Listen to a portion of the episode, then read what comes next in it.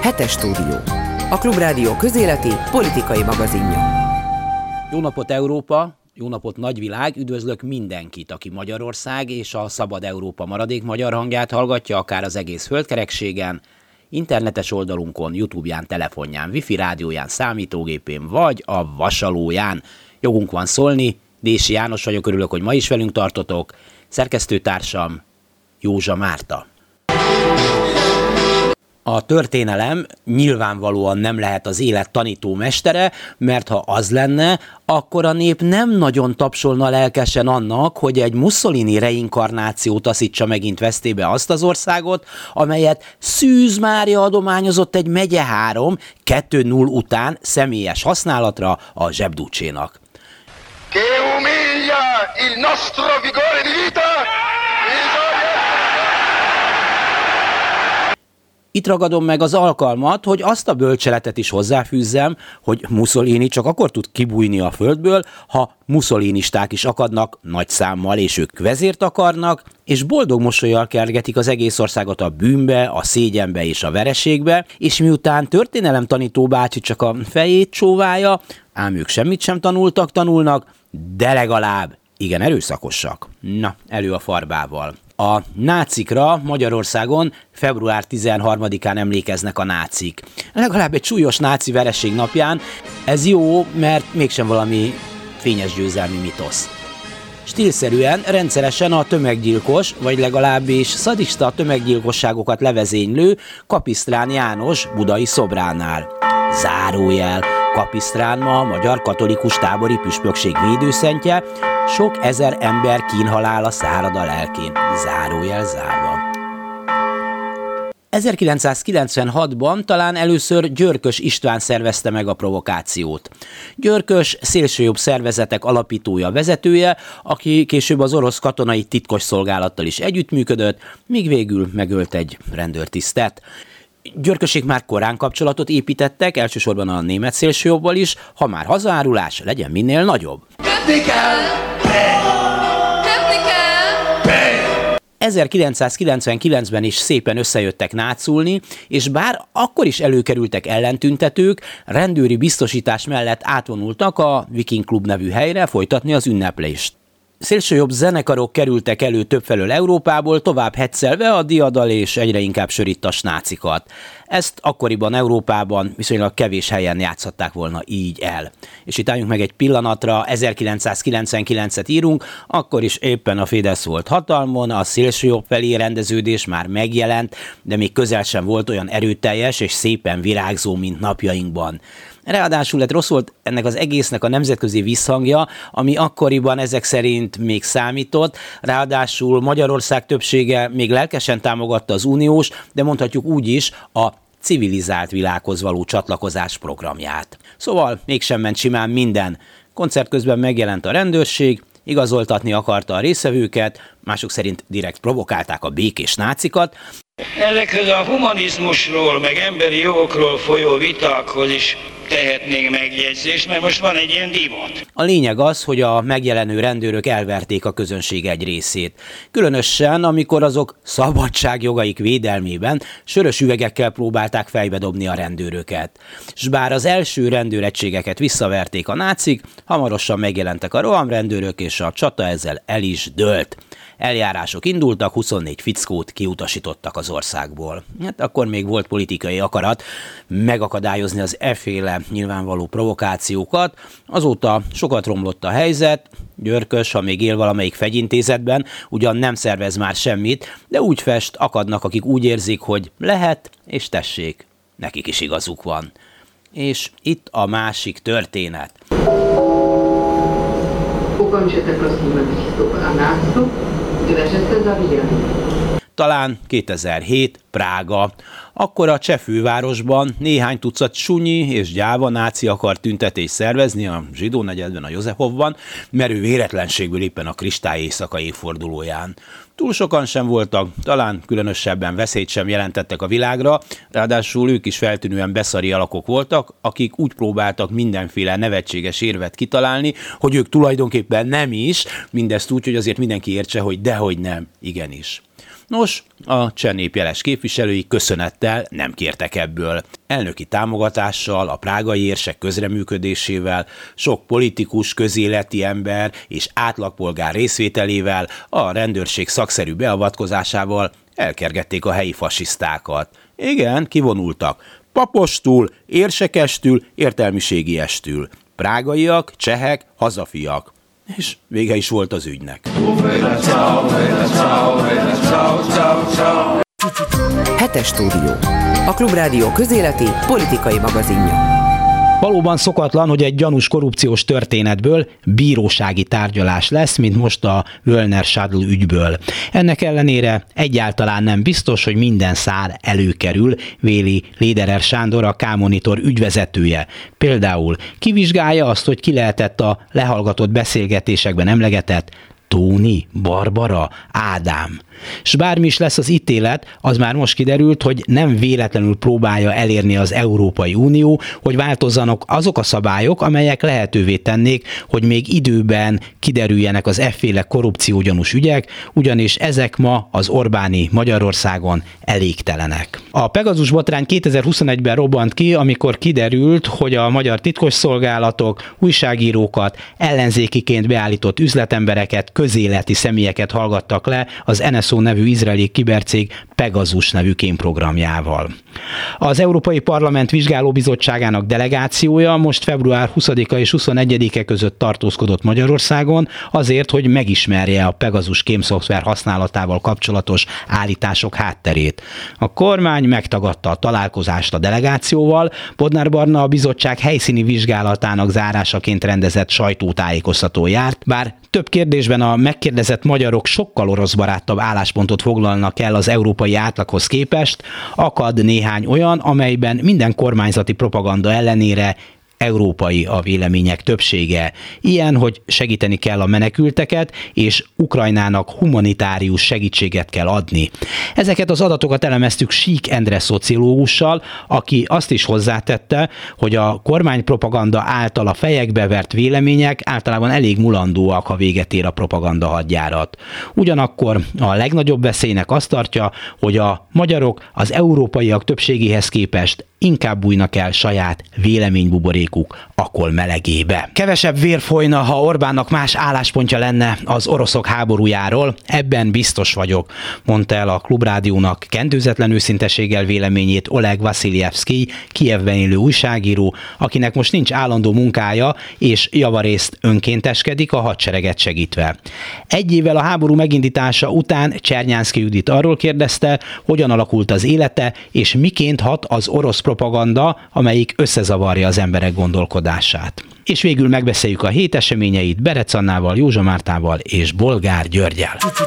Önök a hetes stúdiót, a Klubrádió közéleti politikai magazinját hallják. Liderer Sándor, a K-monitor ügyvezetője van velünk. Jó napot kívánok! Jó napot kívánok! Folyik egy olyan per, amire sokan talán egy-két évvel ezelőtt még nem fogadtak volna nagy tételben, hogy lesz ilyen az Orbán rezsimben vezető kormánypár, kormányzati tisztviselő a vádlott, a végrehajtói kar elnöke, mm, ugyan minden tagadnak a bíróság előtt, amihez természetesen joguk van, de mit gondol egy ilyen perben, ha már elindult, és nagyon sok részlet ki is szivárgott a nyomozásból, akkor kiderülhet a teljes igazság, vagy legalábbis közel járhatunk ahhoz, hogy megtudjuk, mi, az, mi volt az igazság ezekben az ügyekben? Hát, hogyha az elmúlt 30 év nagy korrupciós ügyeire gondolunk, akkor nem valószínű. Persze lehet egy meglepetés az is, hogy most, most először erre is sor kerül, de azért azt hiszem abból indulhatunk ki, hogy részletek kiderülnek, valószínűleg fűződnek politikai érdekek ahhoz, hogy milyen részletek derülnek ki, kiket vannak felelősségre, de hogy a teljes igazságot és annak minden részletét kibontsák, az én attól tartok, hogy most se fog rá sor kerülni. Lehet, hogy Sádó és Völner csak az áldozat, akit odadobnak, hogy vigyék ők el a balhét, és mögöttük még állnak sokan, akik rejtőzve maradnak, vagy hát tényleg itt véget is ér, hogy a mai tudásunk és ismereteink szerint ez az ügy? Hogy mögöttük állnak-e, az egy jó kérdés. Azért az eddigi nyilvánosságra került információk alapján úgy tűnik, hogy azért a Sárl volt ennek a központi figurája, mármint aki a szálakat tényleg kézben tartotta, és inkább az látszik, hogy ehhez voltak segítői, résztvevők, haszonélvezők, vagy akik ezt tolerálták. Különböző, nagyon passzív módon, vagy picit részt is véve a történetben. Tehát egyelőre azért arra nyom, hogy a Sárl valakinek egy az egyben a bábja lenne, kevés volt, de ez is kiderülhet akár. Az is furcsa a dologban, amire már az előbb céloztunk, hogy hogy kerülhet nyilvánosságra egy ilyen ügy. Kétségtelen már a Fidesz rendszerben is kerültek elő olyan korrupciós ügyek, amelyekben Fideszes kisebb-nagyobb politikusok voltak, érintettek, talán ítélet is született egyikben, másikban, de hát mégis valahogy az a közvélekedés, hogy megvédik kifelé egymást. Az ügyészség segítségével, talán még a bíróságok is benne vannak, a nyomozók, szóval, hogy ez, ez, a, ez a közvélekedés részben. Igen, hát várjuk ki a történet végét. Egyrészt ugye az nagyon jellemző ezekre az ügyekre, gondoljunk a közelmúltban Simonkára, hogy azért ténylegesen börtönbe komoly politikai szereplők nem szoktak Magyarországon kerülni. Nyilván kellemetlen egy ilyen eljárás, az, az, az se nagyon gyakori, hogy idáig eljut egy történet, de azt még nem látjuk, hogy ennek ténylegesen mi lesz a következménye. Az, hogy lekerül valaki a saktábláról, az azért előfordult már más ügyekben is. Um, az egy másik kérdés szerintem, hogy, hogy ez hogy jutott el ilyen magas szintig, vagy nyilván ennek van egy nagyon nagy kommunikációs nyilvánossági kockázata. Valószínűleg itt is keveset tudunk, de arra szerintem ez egy ilyen jó emlékeztető, hogy gyakran a véletleneknek, a apró szereplőknek, a rendszereknek önmagában nagyon nagy szerepük van, és nem minden valamilyen konspiráció vagy előre megtervezett folyamat eredménye. Tehát én azt feltételezem, hogy azért itt is arról van szó, hogy olyan sok szereplős volt ez az ügy, ugye ha végig gondoljuk, hogy milyen szálak kerültek elő azon túl, hogy befolyásolták ugye a végrehajtóknak a kinevezését, itt egyetemi diplomákról volt szó, kékfény megszerzéséről, bírók elmozdításáról, a 35 éves autópálya konzorcium, a nyaralóhoz való, mit tudom én, milyen erkélyépítési engedély, stb. stb. Tehát ezerféle szála volt ennek az ügynek, ahol érintettek voltak, akiket meghallgattak. Tehát nagyon sok ponton ez a történet kibukhatott volna már, és lehet, hogy egyszerűen az igazság az ott van, hogy nem lehetett ezt igazából úgy rejtegetni már, hogy, hogy ne, ne derüljön ez ki előbb-utóbb, ugye itt lehallgatások voltak, azokhoz kellettek bírósági hozzájárulások, tehát nagyon sok szinten, nagyon sok szereplővel ennek az ügynek nyomai voltak, és az elképzelhető, hogy abban van valamilyen mondjuk irányítás vagy színjáték, hogy az ügynek milyen szálai azok, amikről szó van, mi az, amiről kevésbé van szó, és miről lehet kommunikálni, mert egyszerűen ezek az információk nyilvánosak, és ez egy kicsit akár el is terelheti persze a figyelmet olyan szálakról, vagy olyan szereplőkről, amikről a politika, vagy azok, akik bele tudnak nyúlni, akár a nyomozati anyagokba, akár a vádiratba, hogy ők mit tartanak mondjuk vissza. Például, hogy Rogán Antal kabinetfőnöke hogy szerez diplomát, aki azóta, jól tudom, talán a Vodafone felügyelőbizottságába is jelölve van. Bár, bár vagy egy ország tudja, vagy tudhatja, hogy hogyan tett le vizsgákat a jogi egyetemen. Illetve hát, hát ugye nem tett le. Van több, több szál is, ugye, akik, akik, és ugye talán ezek a legillusztrisabb nevek, a, a Tóni Barbara Ádám, a, a hármas, akik, akikről a, egyelőre nem látunk semmit a, a Nem tudjuk, hogy ki. Tehát ötletünk sincs, alapján. ötletünk sincs, hogy ki Tóni Barbara Ádám egyelőre. Nem? Igen, Tipp, tippelhetünk. Tippelhetünk, de nem uh, tudjuk. De, de, de, de igen, nem, nem tudjuk, hogy kik ők valójában. És hát ez elég aggasztó, hogy amikor azért a, a ilyen erős gyanú megfogalmazódik, hogy mégis kik lehetnének ezek a sok egybeesés miatt, akkor ennek azért nem igazán mennek utána. Az is egy furcsa ebben a történetben, hogy sorra kerülnek elő nem csak a lehallgatási jegyzőkönyvek, hanem a lehallgatott fölvételek is. Hát azért akármilyen sok szereplő is, hogy említette, lehet benne ebbe a történetbe. Hát eddig ezek csak mindig akkor kerültek elő, hogyha a mai ellenzéknek volt, vagy lehet, lehet tűnt kellemetlennek. Igen, ezért mondtam azt, hogy ebbe biztos, hogy vannak politikai érdekek, nem, én nem tudom ezt beazonosítani, ahhoz nem vagyok elég jó elemző, hogy itt kiknek milyen részérdekei lehetnek, ez lehet a Fideszen belül különböző, vagy a kormányhoz kötődő erőcsoportoknak valamilyen belső leszámolása, vagy, vagy, vagy viaskodása, de azért ebből az látszik egyértelműen, hogy, hogy igen, nem minden derül ki, aminek valószínűleg ki kéne derülnie. Nem tudjuk, hogy, hogy, hogy kik azok, akik ezt befolyásolják, hogy mondjuk er, valamiről legyen szó, és valamiről kevésbé.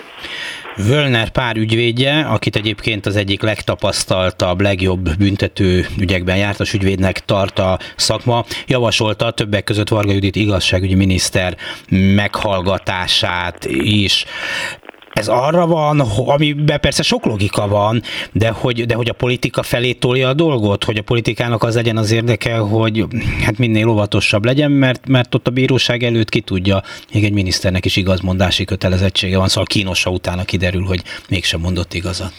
Hát ez lehet az a, az a szál, amire ugye van amelyik ilyen hangfelvételen, amikor a Völner a feleségével beszél, és ugye pont valami ilyesmiről van szó, hogy azért ő is tud még neveket Igen. említeni, hogy akkor most ez indult el, vagy ez annak a, a része. Ugye arra vonatkozóan hangfelvétel vagy jegyzőkönyvet még azt hiszem nem láttunk, hogy a, a igazságügyminiszternek nagyon aktív szerepét ebbe bemutatták volna. Szerintem ott sokkal érdekesebb egyenlőre a, a, a rendelkezésre álló információk alapján az a szál, hogy miért nem vállal ö, felelősséget a miniszter semmilyen módon ö, azért, ami az ő minisztériumában ö, éveken keresztül zajlott.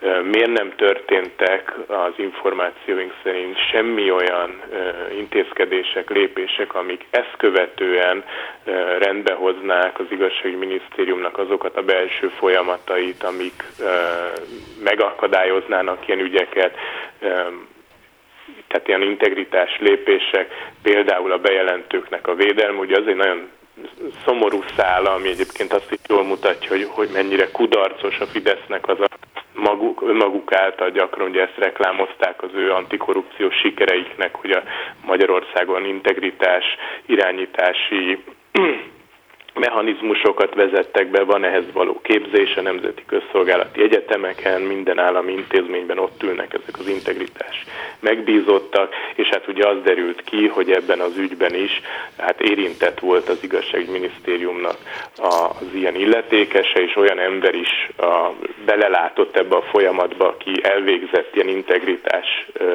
megbízotti képzést, de nem mert szólni, mert tudta, hogy ki fog derülni, hogy ő az, aki kvázi bejelentette, vagy följelentette ezt a folyamatot, és ennek egyébként ezen az ügyen messze tovább nyúló azt gondolom üzenete is van, mert ezek a ezek a kockázatok és ezek a mechanizmusok, amik lehetővé tették, hogy ilyen sokáig, ilyen magas szinten burjánozzon ott a korrupció, ezek bármilyen más intézményben amúgy ugyanúgy meg lehetnek, és azt hiszem ez, ez egy már nagyon távoli téma, de jól mutatja, hogy az az eljárás, amit például az Európai Unió indított Magyarország ellen, annak milyen nagy jelentősége van, hogy, hogy azokat az intézkedéseket, összeférhetetlenség, bejelentővédelem, stb. témákban tényleg tegyék meg, mert egyszerűen ez a kockázat, ami, ami itt kiderült, és az a korrupció, ami itt kiderült, ez lényegében bárhol ott lehet a magyar közigazgatásban.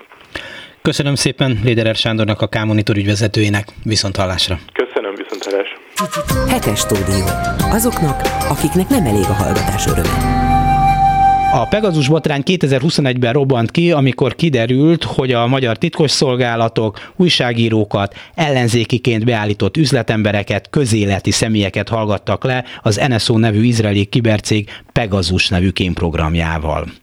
Az Európai Parlament Vizsgálóbizottságának delegációja most február 20-a és 21-e között tartózkodott Magyarországon azért, hogy megismerje a Pegasus kémszoftver használatával kapcsolatos állítások hátterét. A kormány megtagadta a találkozást a delegációval, Bodnár Barna a bizottság helyszíni vizsgálatának zárásaként rendezett sajtótájékoztató járt, most az ő összefoglalója következik. A Pegasus Game szoftver használatával kapcsolatos híradások kivizsgálása céljából tartózkodott Magyarországon február 20-án és 21-én a PEGA 9 tagú európai delegáció. Két napos látogatása során az Országgyűlés Nemzetbiztonsági Bizottság tagjaival, a Nemzeti Adatvédelmi és Információszabadság Hatóság elnökével, dr. Péter Falvi Attillával, megfigyelt újságírókkal és civil szervezetek képviselőivel folytatott megbeszéléseket. A delegáció látogatását sajtótájékoztató zárta, ahol Sofia Inetveld, európai parlamenti képviselő, az Újítsuk meg Európát frakció tagja, a delegáció alelnöke többek között arról beszélt, miért különösen veszélyes a Pegasus és a hasonló kémprogramokkal való visszaélés. Mit is jelent az, hogy kémprogram, és miért nagyon mérgező? A kémprogram rendkívül agresszív, gyakorlatilag átveszi a hatalmat a mobiltelefon felett. Ez azt jelenti, hogy minden szempontból rálát a magánéletünkre, tehát ez nem csupán egy lehallgató eszköz, hozzáfér az összes telefonon lévő fájlhoz, képhez, az összes kapcsolati adathoz, amit valaha használtunk, és minden helyszínhez, ahol valaha voltunk, mindenhez, minden mindenhez, mindenhez. Ezt érdemes észben tartani, mert sokszor az emberek azt gondolják, ez csak a beszélgetések lehallgatásáról szól, de valójában ez sokkal invazívabb dolog ennél. Másodszorban pedig ez nem csak az egyén alapvető jogait sértette meg nyilvánvaló módon, de magát a demokráciát és a jogállamiságot is tágabb értelemben. Hatással van a társadalomra, hiszen olyan emberek ellen használták, akiknek a jelenléte létfontosságú a demokráciához. Újságírók, civil szervezetek, politikusok. Éppen ezért a kém szoftverrel való visszaélés jelenti jelenleg a legnagyobb fenyegetést a demokráciára nézve. Varga Judit igazságügyi miniszter elutasította a delegációval való találkozást. A közösségi oldalán küldött üzenetben azt közölte, hogy nem hajlandó találkozni a PEGA bizottsággal, mert ez az egész egy Soros György által finanszírozott baloldali összeesküvés, valamint hogy a PEGA bizottság mandátuma veszélyesen túlterjeszkedik. Jerun Lénars, az Európai Néppárt kereszténydemokrata képviselőcsoportjának európai parlamenti holland képviselője, a delegáció vezetője rádiónknak azt mondta, szomorúnak tartja, hogy Varga elzárkózik a demokratikus egyeztetés elől. Oh, and Ez nonsens. Múlt héten Varga Judit írt nekem egy levelet, amiben kifejtette, hogy elutasítja a delegációval való találkozót, mert ez nemzetbiztonsági ügy, és ez nem az ő kompetenciája. Azt magam is csak később láttam, hogy a közösségi oldalon már úgy vezette fel ezt, hogy mi valamiféle soros által fizetett baloldali tevékenység részei vagyunk. Ez valójában szomorú. Szomorú, hogy egy miniszter, aki Magyarországot képvisel, képviseli, megpróbál kitérni egy demokratikus egyeztetés elől, egy olyan vizsgálat elől, amit nagyon tisztelettudóan folytatunk le, és mindehez összeesküvés elméleteket használ fel, ami véleményem szerint nem méltó egy kormányzati miniszterhez. Ön még csak nem is baloldali, ugye? Nem, nem, nem, természetesen nem. Semmi kifogásom sem a bal, sem a jobb oldal ellen, de én egy középjobboldali politikus vagyok, és az emberek a hazámban jót nevetnének, ha meghalllanák, hogy valaki engem baloldalinak hív. Ez sokat elmond Varga nevetséges érveléséről, de persze ez nem vicc. Ez nagyon is komoly probléma, és sajnálatos, hogy nem volt hajlandó találkozni velünk. Sofia Inetveld kitért a Pegasus ügy és az Orbán kormány térő európai kritikák összefüggéseire is. Azt hangsúlyozta, látogatásuk alatt is azt tapasztalták, hogy a fékek és ellensúlyok hiánya rendkívül káros a magyar demokráciára nézve.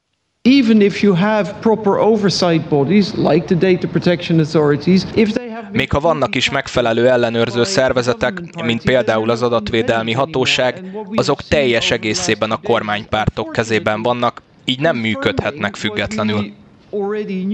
És amit az utóbbi két napban láttunk Magyarországon, sajnos megerősítette azt, amit már amúgy is tudtunk, mégpedig, hogy minden törekvés a felülvizsgálatra, jogorvoslatra, biztosítékokra el vannak folytva. Ez rendkívül aggasztó. Azt hiszem, a magyar kormányjal szembeni kritika nem új, jól ismer már az Orbán rezsim kezdete óta. Azzal szemben, amit a médiában olvashatnak, ez nem valamiféle baloldali összeesküvés, hanem újra és újra megalapozott kritika független nemzetközi szervezetek által, mint például az Európai Bíróság és sok további csoport. De hadd használjam ezt az alkalmat arra is, hogy kritikával illessem az Európai Bizottságot is. Mert azt is tapasztaltuk, hogy bár számos törvényt áthágtak a kém szoftverrel való visszaélés, az adatbiztonság és a magánélethez való jog megsértése kapcsán, az Európai Bizottság egyszerűen úgy tesz, mintha nem lenne kötelessége betartatni ezeket a törvényeket. Arra szólítom fel a bizottságot, hogy tegyen többet az európai értékek védelmében. Call on the Commission to more actively defend the values of the European Union. A magyar ügyészség már lezárta a Pegasusszal kapcsolatos vizsgálatot, mert nem találtak bizonyítékot a jogtalan megfigyelésre. A delegáció ezzel szemben nagyon valószínűtlennek tartja, hogy minden egyes megfigyelt személy több mint száz ember fenyegetést jelentett volna a magyar nemzetbiztonságra nézve, ezért teljesen jogos lett volna a megfigyelésük. Péter Falvi Attila, a Nemzeti Adatvédelmi és Információszabadság Hatóság elnöke ugyan válaszolt a delegáció kérdéseire, Lénás szerint azonban közel sem kielégítő módon. Well, he answered all our questions, but not necessarily satisfactorily. Válaszolt az összes kérdésünkre, de nem feltétlenül kielégítően. Természetesen elolvastuk a jelentést a hatóság által végzett vizsgálatról is. Érdekes, hogy inkább azokra az újságírókra koncentráltak, akik értesítettek minket erről a botrányról, nem pedig azokra, akik felelősek a megfigyelésekért. A vizsgálat, amit ők végeztek, nem felel meg azoknak a szempontoknak, amelyek egy ilyen hatóságtól elvárhatóak lennének. Does not meet the expectations that we would have of an independent, strong authority. Do you think Will there be any result of this Mit gondol, lesz bármilyen eredmény ennek a vizsgálatnak? Olyan értelemben, hogy például újra nyitják az ügyet, vagy bármilyen más választ várnak a magyar kormánytól? Some kind of other kind of response from the government? From the, from the government I don't expect much. I think, uh, a kormánytól nem számítok sokra.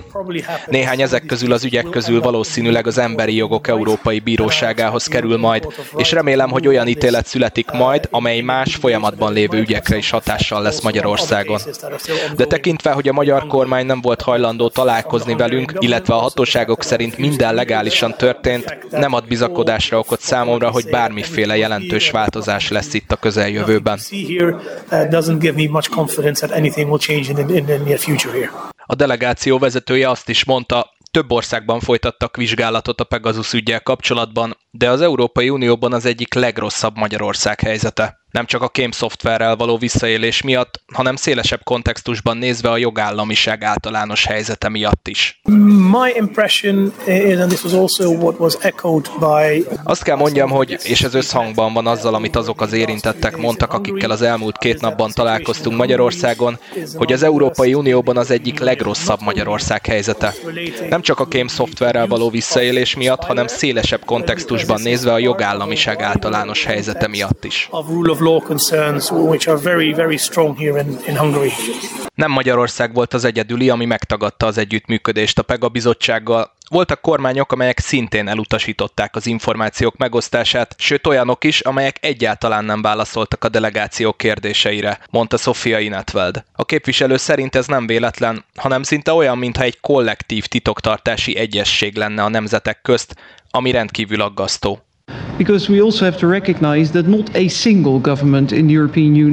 Megállapítható az is, hogy egyetlen Európai Uniós kormány sem volt hajlandó együttműködni velünk a vizsgálat során. És igaz, hogy néhány országban találkoztunk kormányzati képviselőkkel, akik nagyon közvetlenek és barátságosak voltak, de semmilyen releváns információt nem osztottak meg velünk. Ez felveti a kérdést, mennyire voltak hasznosak ezek a találkozók. Írtunk minden egyes nemzeti kormánynak az Európai Unión belül, alapvető információkat kérve tőlük, de ezt mindannyiuk elutasította. Vagy kaptunk egy olyan választ, amelynek semmi értelme, vagy pedig egyáltalán nem feleltek a kérdéseinkre. Van néhány olyan kormány, aki egyértelműen visszaél a kémprogramokkal, mégpedig politikai célok eléréséért. Más kormányok már ott tartanak, hogy illegálisan exportálják ezeket a szoftvereket. Ez egy olyan üzlet, amely különböző országokból indul. Azt kell megértenünk, hogy még azok az országok is, akik jogosan használják ezeket a programokat, védelmezik azt a gyakorlatot, amit itt Magyarországon is láttunk. Olyan ez, mint egy közös titoktartás, amolyan betyárbecsület.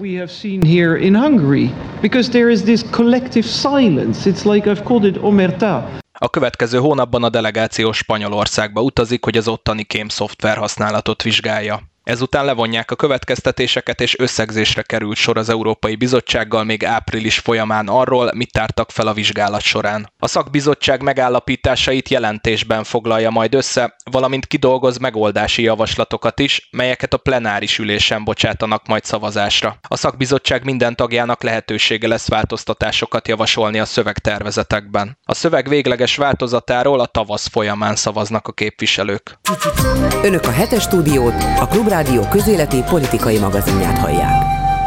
Sék Endre szociológus van itt velünk, jó napot kívánok! Jó napot kívánok! Egy évet tart az orosz invázió, agresszió Ukrajna ellen. Eltelt már annyi idő, hogy érdemes azt is vizsgálni talán, hogy különféle országokban mit gondolnak az emberek erről leginkább persze minket Magyarország érdekel, több közvéleménykutatás is a napokban előkerült, Euróbarométer is, más szervezetek is, amelyből az derül ki, hogy a magyarok jóval nagyobb arányban hiszik el az orosz propagandát, mint az európai átlag hogy nekem erről rögtön az a kérdés jön elő, hogy ennyire elhisszük azt, amit hallunk a, az állami tévékből, rádiókból, amit a magyar kormány nyomat a saját polgárainak? Hiszen ők ezt a szöveget adják elő.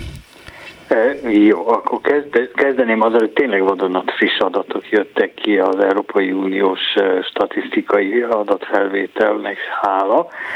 Azért ez a vadonat friss is azt jelenti, hogy az adatfelvétel az januári, de ahhoz képest, amilyen ilyen adatfelvételek össze-európai szinten szoktak lenni, ez tényleg vadonat frissnek számíthat. Na most az első, amit azért módosítanék ezen a felkonferáláson, hogy a magyar adatokat, ha az Európai Unió átlagához viszonyítom, tehát nem nézem végig országonként, mert az nagyon sok számot jelenteni, és nagyon nehezen emészhető lenne, tehát csak a magyarokat, csak az össze-európai átlaghoz, ha viszonyítom, akkor nagyon sok tekintetben, és ez egy nagyon fontos megállapítás, nincs eltérés. Tehát tulajdonképpen az a meggyőződésünk, hogy Magyarország a lakossága az teljes mértékben a morális pánikgom nyomása alatt áll, és teljesen eh, el van mosva az agy, ez nem igaz. Nagyon sok, nagyon alapvető kérdésben teljesen igazodunk az Európai Uniós átlaghoz, hogy csak egy példát mondjak, számokat nem fog mondani, eh, de mondjuk abban, hogy eh, mi a véleményünk arról, hogy az Európai Unió mennyiben áll mennyiben állt helyt a humanitárius fronton, tehát segítséget nyújtani a menekülteknek, vagy segíteni az ukrajnaiakat. Ebben tökéletesen azonos a véleménye az európai lakosságnak és, magyar, és a magyar lakosságnak. Ugyanígy abban sincs eltérés, és ez szerintem megint nagyon sokat jelent, amikor egy csomó kérdést tesznek, tesznek fel a tekintetben, hogy mit szólnak Európa lakosai a a, háború kapcsán kialakuló gáz mondjuk úgy krízisről. Ez ugye jelent egyfelől gázfüggőséget, aminek a csökkentésével a magyarok ugyanúgy egyetértenek, mint az európai lakosság, vagy mondjuk, hogy a megújító energiára kell fektetni a hangsúlyt, hogy Oroszországhoz való szoros hozzákapcsolódásunk csökkenjen, ebben is alig van különbség. Most csak néhány példát mondtam, de folytathatnám. Ugyanakkor hogy ugyanakkor megerősítsem azt, amit az elején mondott, azokban a kérdésekben, amelyek a magyar kormány nagyon erőteljesen, tényleg a háború kezdete óta nyomat, és nyugodtan mondhatom a januári felvétel óta is legalább olyan erősen, ha nem még sokkal erősebben nyomat, azokban valóban látszanak azok a eltérések az európai lakosok véleményétől, amire hát számítani lehet, mert hát sajnos ez így működik, hogy bizony az emberek fejét azt jó meg lehet agymosni, és eh, bizony bele lehet tenni olyan véleményeket, amelyek ha csak időlegesen is, de eltérítik az embereket a mondjuk úgy az átlagos gondolkodástól. Ilyen mondjuk például, hogy a magyarok 61%-a ért azzal egyet, hogy pénzügyi segítséget kell nyújtani Ukrajnának, szemben az Európai Unió 77%-ával. Nagyon erős a különbség a tekintetben, hogy mennyire kell katonailag segíteni a Ukrajnát, illetve hogy milyen erőteljesen kell Oroszországot szankcionálni. Ebben a két kérdésben a magyarok teljes mértékben úgy térnek el az európai átlagtól, ahogy azt a kormány is szeretné. Na most ugye azt nagyon nehéz el, elképzelni, hogy ez hogyan működik a valóságban. Ugye, ha most én kormánypropagandista lennék, akkor azt mondanám, hogy hát tessék, ez bizonyítja, hogy mi érezzük a nép lelket, mi pontosan azt a, azt a politikát folytatjuk, amit a magyarok elválnak tőlünk, a haza nem lehet ellenzékben, tehát amit mit csinálunk, az teljesen legitim és helyes. De persze ellenzékként meg azt mondanám, hogy hát ez pontosan az, hogyha naponta minden csatornán minden fórumon, minden módon azt hallják az emberek, és azt olvassák az emberek, és azt látják az emberek, hogy így kell gondolkodni, akkor úgy fognak gondolkodni, vagy még pontosabban úgy fognak nem gondolkodni. Mert hogy ugye ez nem gondolkodás eredménye, hanem ez szinte ösztönös válasz egy ilyen kérdőívhez kérdésre. Nyilván oda-visszahatnak ezek a dolgok, és azért, azért van, hogy mondjam, önálló esze és felelőssége minden emberi lénynek, hogy maga is tudjon dönteni. Jó, ellenézést, bocsánat, hagyj vágja közbe, és mondjak egy eh, mondjuk úgy közvéleménykutatók és általában társadalomtudósok körében e, ismert mondást, ami körülbelül úgy szól, és ez egy nagyon fontos premissza, hogy ne nézd hülyének az embereket. Így van. De aztán ez azzal folytatódik, hogy de ha hülyék, akkor ne csodálkozz. Ezt a én szakmámban azt szokták mondani, hogy abból még nem volt baj, hogy a közönséget butának néztük, szokták a tévés műsorok készítői mondani cinikusan egymásnak. Jó, nyilván hatnak ezek a dolgok egymásra. Nekem azért is furcsa ez a magyar vélemény típus, mert hát Magyarországon hagyományosan nem volt olyan nagy orosz barátság. Tehát, hogy, hogy, hogy itt meg kellett fordítani egy, egy, egy, egy csomó dolgot. Most tudom, hogy az elmúlt 30, nem tudom, hány évben van már egy új nemzedék, akinek ez nem sokat jelent, aki ilyen szűz terület ilyen szempontból, de hát mégiscsak volt itt egy hagyományos tartózkodása, mozgás jelentő orosz igék ragozásától, megtanulásától.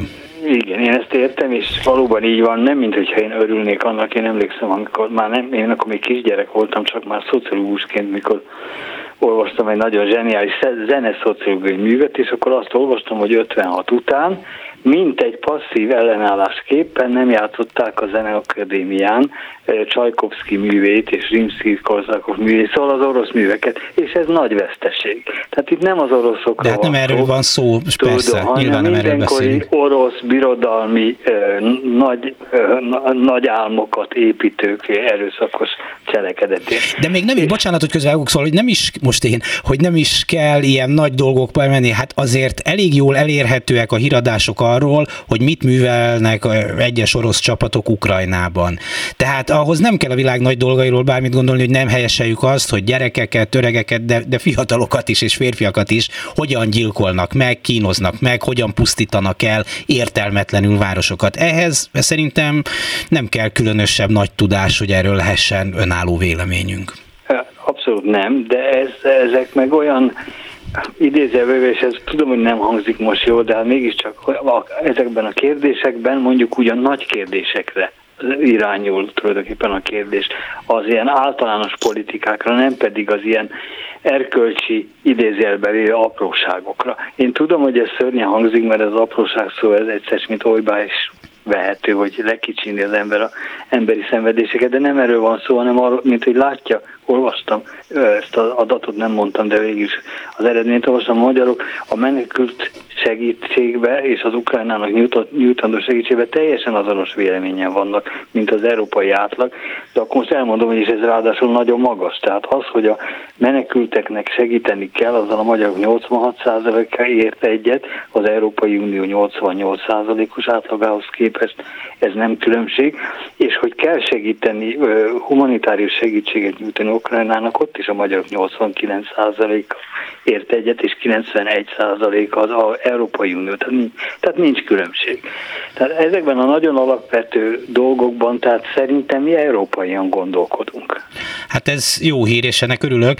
Előkerült talán a Telex pénteken tette közé egy közéleménykutatás kicsit korábbi, amely Romániában készült, hogy ott hogyan gondolkoznak az emberek hasonló dolgokról, és az olvasható ki belőle, hogy a romániai románok véleménye sokkal közelebb áll a nyugat-európai véleményhez, véleményekhez, míg a romániai magyarok, az erdélyi magyarok többségének a véleménye inkább az Orbánista álláspontot tükrözi. Hát ugye ez ha valami, ez egyáltalán nem meglepő, hiszen a, a, a Magyarországnak a, az a diaszpora politikája, ami kőkeményen folyik már, egyébként a rendszerváltás óta is, de különösen felerősödött az Orbán kormány hatalomra jutása óta, az, az teljesen a magáinak tekintheti a különböző magyaroknak ezt a táborát úgy általában ez természetesen nem részletesen, már pedig azt tudomásul kell venni, hogy akiket ilyen mennyiségben, ilyen egyoldal, egyoldalú információk érnek, azok azok legalábbis még egyszer mondom, a, a nem gondolkodás szintjén ezt át fogják venni. Aztán utána lehet, hogy otthon már nem így gondolják, meg főleg, hogyha a valóságos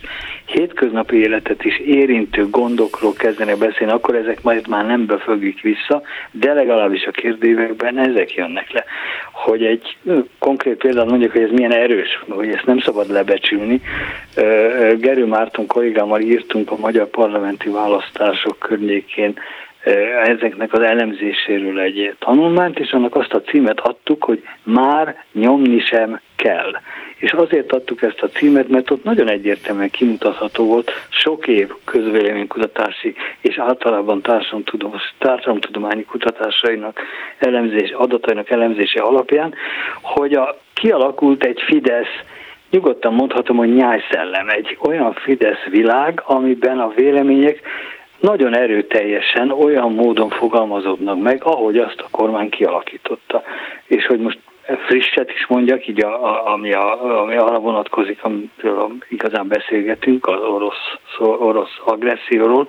Amikor megkérdezték, azt hiszem, hogy ez talán novemberi adatfelvétel volt, tehát nem túlságosan régi, egy magyar kutató intézet arról, hogy hogyan is gondolkodnak az emberek az oroszországi agresszióról, akkor abban a Fidesz szavazóknak a fele az oroszokkal értett egyet, hogy meg lehet érteni őket szemben az ellenzékkel, amelyiknél, akik körében ez elfogadhatatlan volt.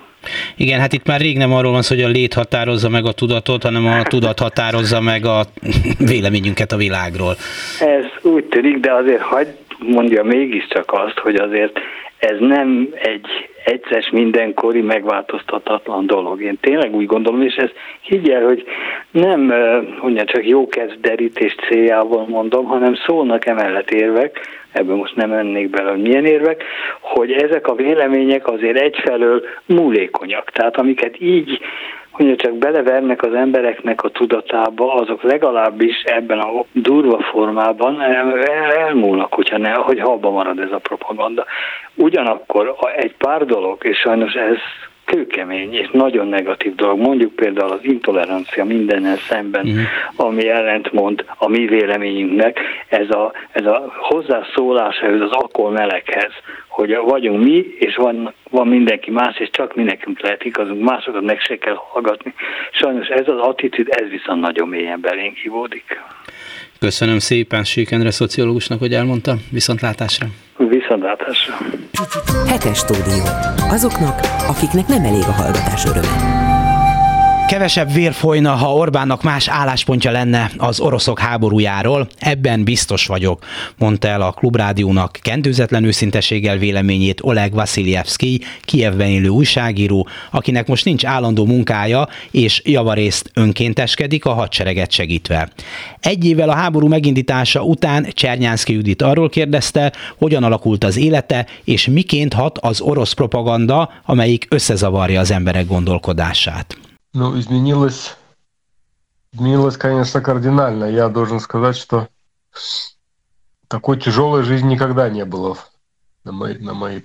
Kardinális változás zajlott le az életemben. Ilyen nehéz időszakot még soha nem éltünk meg, mint amit az elmúlt egy évben végig kellett csinálnunk. Fogalmazott megkeresésünkre Oleg Vasiljevski Kijevben, akivel nem sokkal a háború kitörése után március 17-én beszéltem először. Már akkor elvesztette a munkáját. A Motor News és az Ukrán Auto Bild lap főszerkesztője és kiadója volt illetve közreműködésével jött létre az első ukrán autós tévécsatorna, ahol műsorokat vezetett.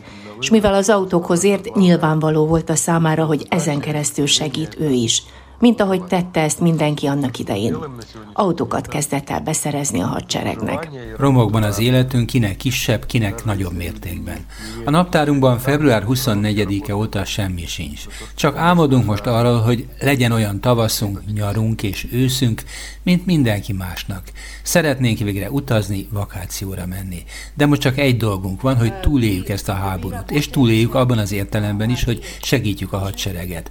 Sokan vagyunk, akiknek korábban semmi közük nem volt a hadsereghez, de most már minden erőnkkel azon vagyunk, hogy győzelemre segítsük. Most hogy szolgálja, vagy segíti a hadsereget?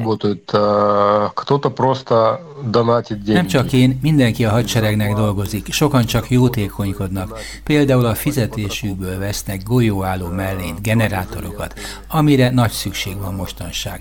Hisz nincs olyan család ma Ukrajnában, ahol ne lenne hadseregben szolgáló katona vagy civil. Ezért segíti őket mindenki. És van munkája jelenleg? Kap fizetést valahonnan?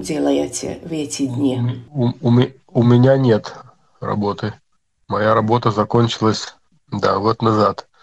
Nincs munkám. Egy éve megszűnt. Ugyan átmentileg egy finn autós magazinnak hetente kétszer írok egy-egy véleménycikket az ukrán harcok és a hadsereg helyzetéről.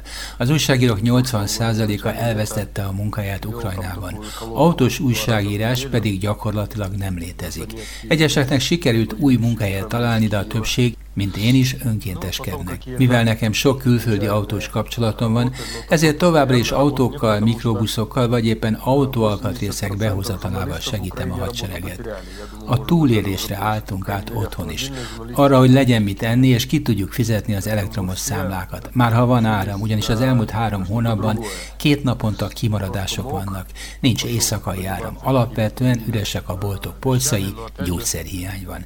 De azokhoz képest, akik a hadsereg hegyekben és a lövészárokban nélkülözve élnek, mi mindenképpen kényelmesen élünk. Tulajdonképpen nincs miért panaszkodnunk.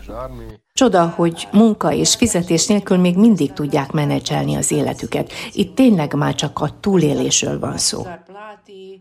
A szerencsésebbek külföldi, zömjében amerikai cégeken keresztül online végezhető munkát találtak. Mi kieviek tényleg szerencsések vagyunk, mert nem tartozunk azon több millió hontalan közé, akiknek leégett a házuk vagy el kellett menekülniük, és akiknek teljesen összeomlott az életük. Nagyon sok ilyen családot ismerünk, őket is igyekszünk segíteni. A mi családunknak annyival könnyebb, hogy vannak segítőkész európai barátaink. Hogy alakult a családja helyzete? A gyerek gyerekek hogyan vészelik át ezt az időszakot. A feleségem kozmetikus, van még munkája, persze sokkal kevesebb a bevétele. A nagyobbik lányom koreográfus és táncsoportjai vannak, és mivel a háború egy pszichológiai háború is, a csoport tagjai megmaradtak, mert a táncnak gyógyító ereje van. A kisebbik lányom autószalomban dolgozott, de érdekes módon ugyan jóval kevesebbet keres, de még mindig van jövedelme egy Amerikába szakadt kievi segítségének köszönhetően. A legkisebb gyerekem, a fiam még tanul, viszont nincs olyan nap, hogy nem menni mennének le a légi híradó hallatán az alassori óvóhelyre, ahol hideg, nedvesség és sötétség van. Meg kell mondjam magának, mi már nem megyünk le az óvóhelyre, az iskolákban viszont kötelező betartani a légi riadó szabályait. Nem fogyott el a türelmük, továbbra is kitartanak. Honnan ez az erő? Hát persze, kitartunk Azt azért nem mondanám, hogy végtelen a türelmünk. Nagyon erős lélekerő kell ehhez, és néha úgy érzem, ez fogytán. Most volt itt Biden elnök, ami kolosszális lelkierőt adott mindannyiunknak. Megerősít minket abban, hogy igenis ezt a háborút nem veszítheti el Ukrajna. Mikor tudták meg, hogy Kievbe érkezik az amerikai elnök? Когда он уже был здесь. amikor már itt volt. Nem számítottunk ekkora meglepetésre. Reggel annyit közöltek, hogy a belvárost lezárják. Gondoltuk, megint valamilyen kormánydelegáció érkezik. Tegnap Giorgia Meloni Olaszországból járt itt, előtte talán az izraeli küldöttség. Az az igazság, hogy a lezárások ellenére szerintem nagy kockázatot vállal az, aki idejön, hisz az égbolt nyitott, bárki bármikor berepülhet az ország területére. Ezért is értékeljük nagyra, aki vállalja ezt a kockázatot. Azt hiszem Putyin számára számára ez több volt, mint jelzésértékű figyelmeztetés, különösen a nagy beszéde előtt. Mit gondol Putyin évfordulós nagy beszédéről? Természetesen nem hallgattam meg, és amúgy sem tudtam volna két órán át nézni annak a diktátornak a képét, akinek az ukránok vérétől koszos a keze. Persze olvastam a recenziókat, alapvetően a külföldieket, viszont arra figyeltem fel, hogy még az orosz elemzők egy része is száfolta azt a tömény hazugság áradatot, ami a beszédében elhangzott. Másrésztől nem hangzott el, amit a rettegünk, hogy teljes készültséget hirdet ki a hadseregben, hogy lezárja a határokat, és masszív csapás sorozatot intéz ellenünk. A nyugat szokásos szapulását hallottuk, megint az, hogy senki más, csak az oroszok élnek a keresztény értékrend szerint, hogy az egész világ a pokolba kívánná Putyint, az oroszok kis cárját, akit körülvesznek hűséges alatvalói. Milyen forrásaik maradtak az oroszoknak? Maradtak még egyáltalán? Да, ну там главное даже не солдаты и оружие, а главное деньги. Nem is a katonai és a fegyvertartaléka fontos, hanem a pénzügyi forrásaik.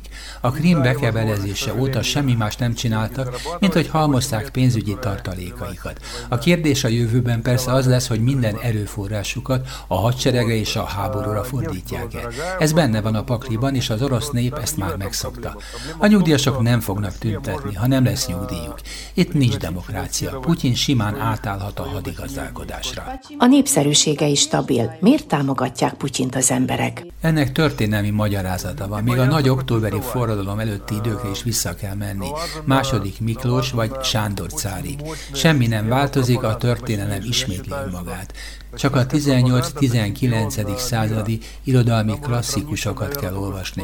Ha az észak-koreai, a kambodzsai vagy kínaival összevetem, szerintem a világ leghatékonyabb propaganda kampánya mindig Oroszországban zajlott, Stálintól kezdve. Az embereket elvágják a külvilágtól és az információktól is. Akik dezertáltak vagy emigráltak, azokat teljesen lecsatolták még az internetről is. Nem beszélve arról, hogy halál várna rájuk, ha visszajönnének. A Navalnyihoz hasonló eset esetek mindennaposak. Az emberek a teljes kontroll alatt tartott tévét nézik. Lenin és Goebbels is ugyanazt tette, a médián keresztül érték el a propaganda céljukat. Hogyan látja Orbán szerepét és a magyar kormány propagandáját? Ну, тут у меня плохие новости для вас. Rossz hírem van a számára. Orbánt itt Oroszország szövetségeseként könyvelték el, mint Iránt. Blokkolja nekünk Európából érkező katonai segítséget, és teljes zavart okoz a fejekben, amikor visszhangozza az orosz propagandát. Hisz az emberek számára a legnehezebb megfejteni, mi az igazság és mi a hazugság. Az elmúlt nyolc évben még a németeknél is sikerült Putyinnak eredményt elérni ezzel a hazug propagandával. Itt a lakosság szűk fele bizony hisz Orbán propagandájának. Да, потому что на сегодняшний день propaganda. Sajnos a propaganda ma épp olyan fegyver, mint a rakéta. Szomorú. Nem tudjuk egyelőre milyen érdek fűzi Orbánt Putyinhoz, mint ahogy tudjuk viszont, mi motiválta Schröder egykori német kancellárt. Talán egyszer megtudjuk azt is, de az biztos, ha nem ez lenne Orbán álláspontja, akkor sokkal kevesebb vér folyt volna ebben a háborúban. Ez biztosan állít. Знаем, но если бы не его эта позиция, мы бы э, потеряли значительно меньше крови на этой войне. Это я точно знаю. Ellenségüknek tekintik az ukránok ma a magyarokat? Ну, это нигде Hivatalosan és nyíltan ez természetesen nincs kimondva, de mindenki értelmezni tudja azt, hogy a magyar kormány elzárja az európai segítség. Miközben a magyar kormány a német Rheinmetalllal együtt fegyvergyártásba kezd, gyárat építenek, csak remélni tudjuk, hogy ez önöket segíti majd. Miután tisztázzuk, hogy ez részben magán részben állami kezdeményezés, Oleg jelzi, nyilván profitot akar nyerni a kormány az üzletből. Minden háború profit lehetőség a kormányok számára. Na, hogy ezt mindenki igyekszik kihasználni. És amikor arról kérdezem, sejti a háború végét is, milyen alternatívát lát, Oleg azt mondja, két lehetőség van. No, jest dva varianta. Az egyik, amiben mindannyian bízunk, hogy a harcmezőn még ebben az évben megnyerjük ezt a háborút. Megvannak hozzá az erőforrásaink, kivéve, ha Putyin beveti a taktikai atomfegyverét. Máskülönben a Krimet is visszafoglaljuk. Mert egyre nyilvánvalóbb, hogy a Krim nélkül ennek a háborúnak sohasem lesz vége. Putyin számára stratégiai fontosságú a Krim, és persze a fegyverszállítás logisztikai központja is. Ezért annektálta kilenc évvel ezelőtt. Az ukránok 82%-a azt mondja, hogy folytatja az ellenállást. És még ebben az évben van remény befejezni a háborút.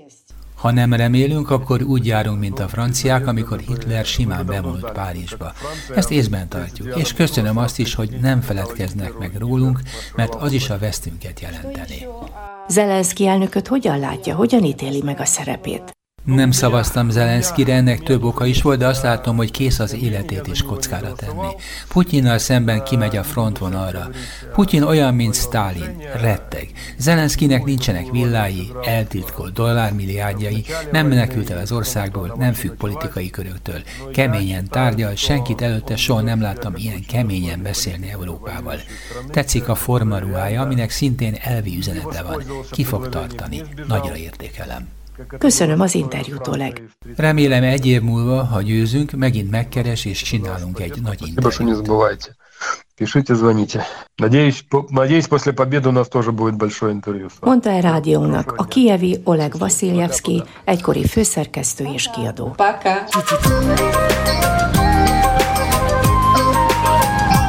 Hetes stúdió.